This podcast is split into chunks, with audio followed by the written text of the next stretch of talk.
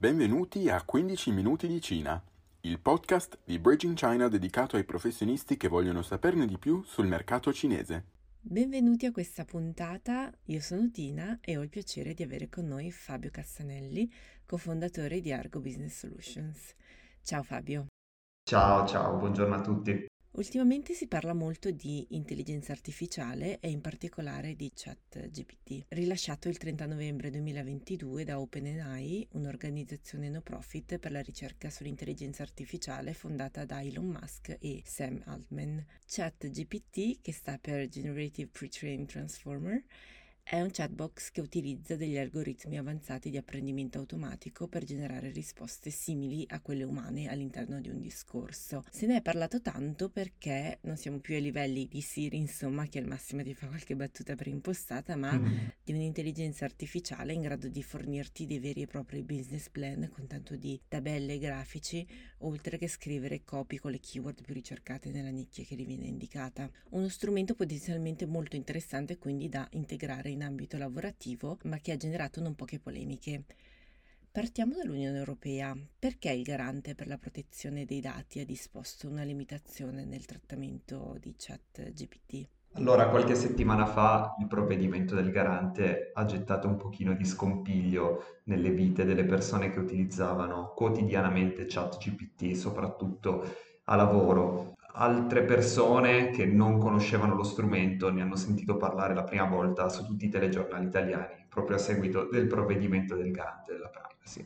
Diciamo innanzitutto che non c'è un intento oscurantista nel provvedimento del garante, il suo provvedimento non mira a bloccare l'intelligenza artificiale perché è una tecnologia ritenuta pericolosa. Ci sono sicuramente da parte di alcuni membri del Collegio del Garante alcune considerazioni in merito, però quello che è stato fatto, insomma, è far rispettare a OpenAI le disposizioni del cosiddetto GDPR, no? il regolamento dell'Unione Europea in materia di privacy e protezione dei dati personali. Tutti gli utenti che si iscrivono a ChatGPT devono visionare un'informativa privacy. Attualmente l'informativa privacy di OpenAI non è conforme ai requisiti del GDPR, quindi deve essere integrata, deve essere ampliata.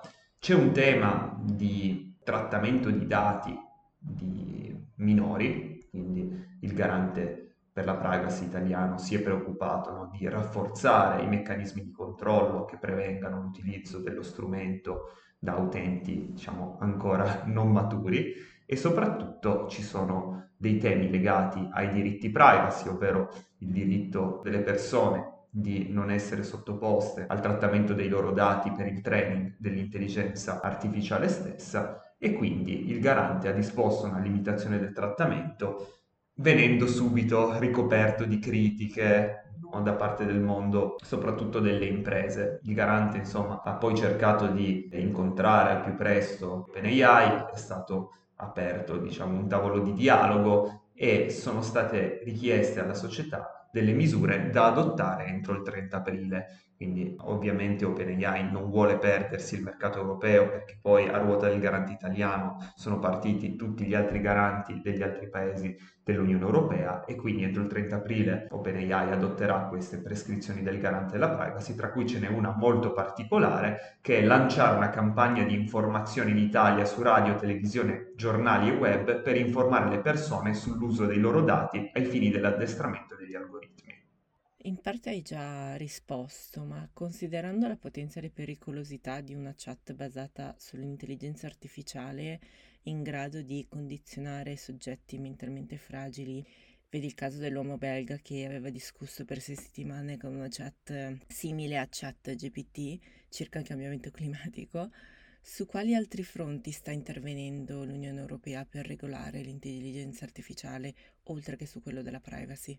Allora, sì, per chiudere solo il discorso sulla privacy, già il GDPR riporta un capitolo sui processi decisionali automatizzati. Secondo il GDPR l'interessato ha il diritto di non essere oggetto di una decisione basata esclusivamente su un trattamento automatizzato.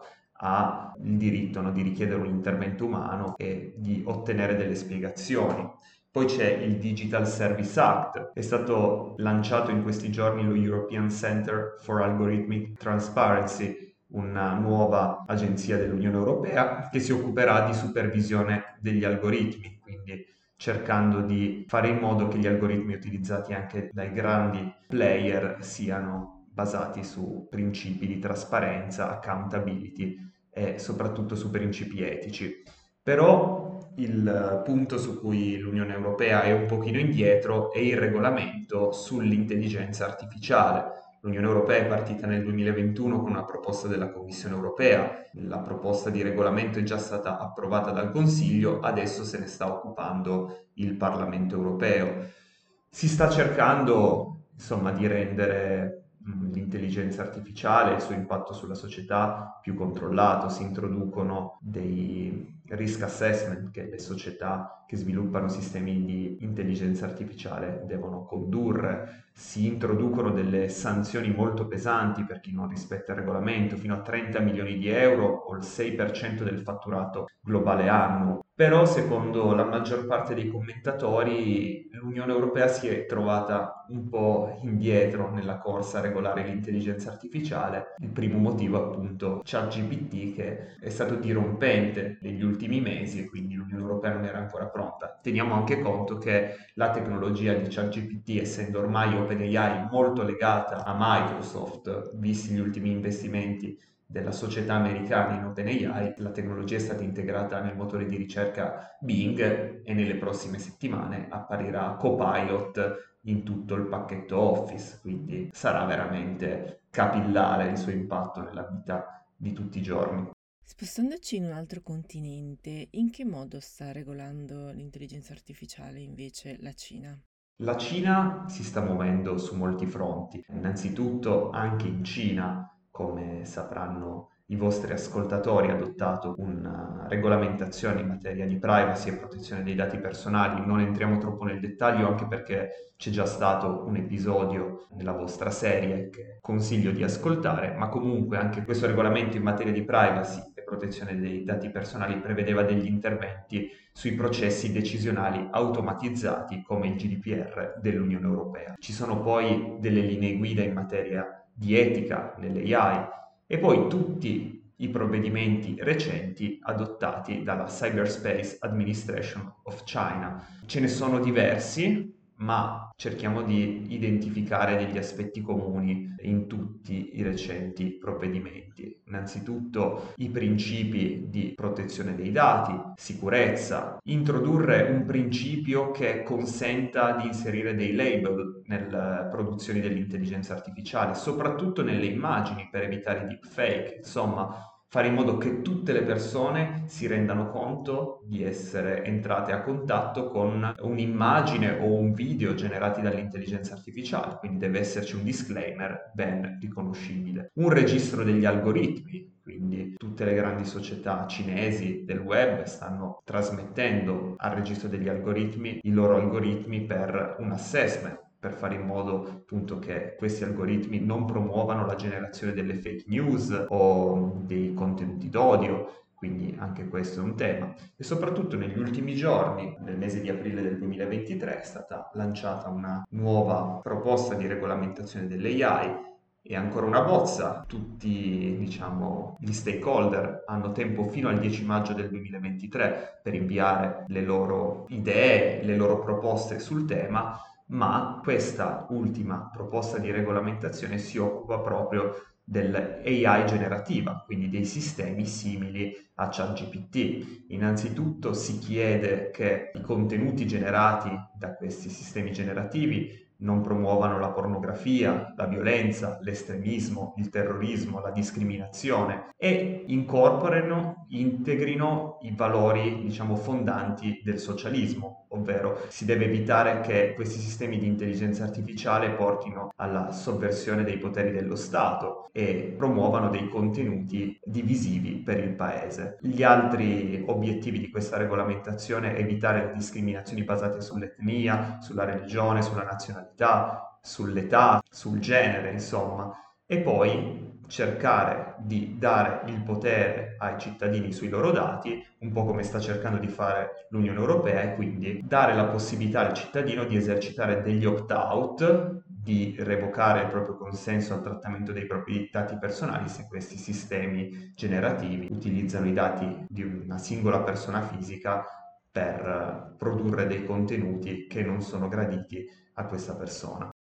Non è solamente il governo centrale cinese che si sta muovendo comunque, ma ci sono degli sviluppi anche a livello locale. Ci parleresti per esempio dei regolamenti adottati da Shanghai e Shenzhen? Sì, Shanghai e Shenzhen stanno cercando di creare delle cosiddette sandbox. Che cosa sono le sandbox? Sono dei sistemi controllati in cui le imprese di queste due municipalità possano investire, possano svilupparsi, perché finora abbiamo parlato solo di regolamentazione, di regole, di limitazioni, di interventi da parte delle autorità.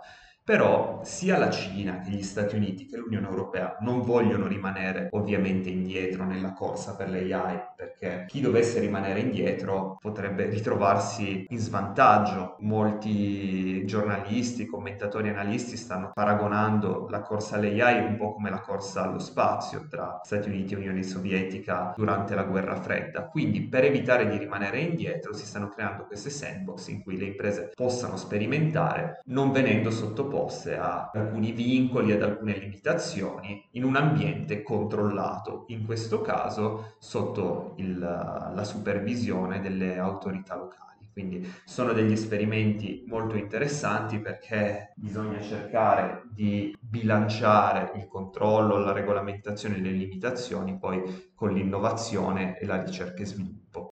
Cosa ci puoi dire di Ernie, il chatbox sviluppato da Baidu che può essere considerato l'equivalente di chat GPT in Cina?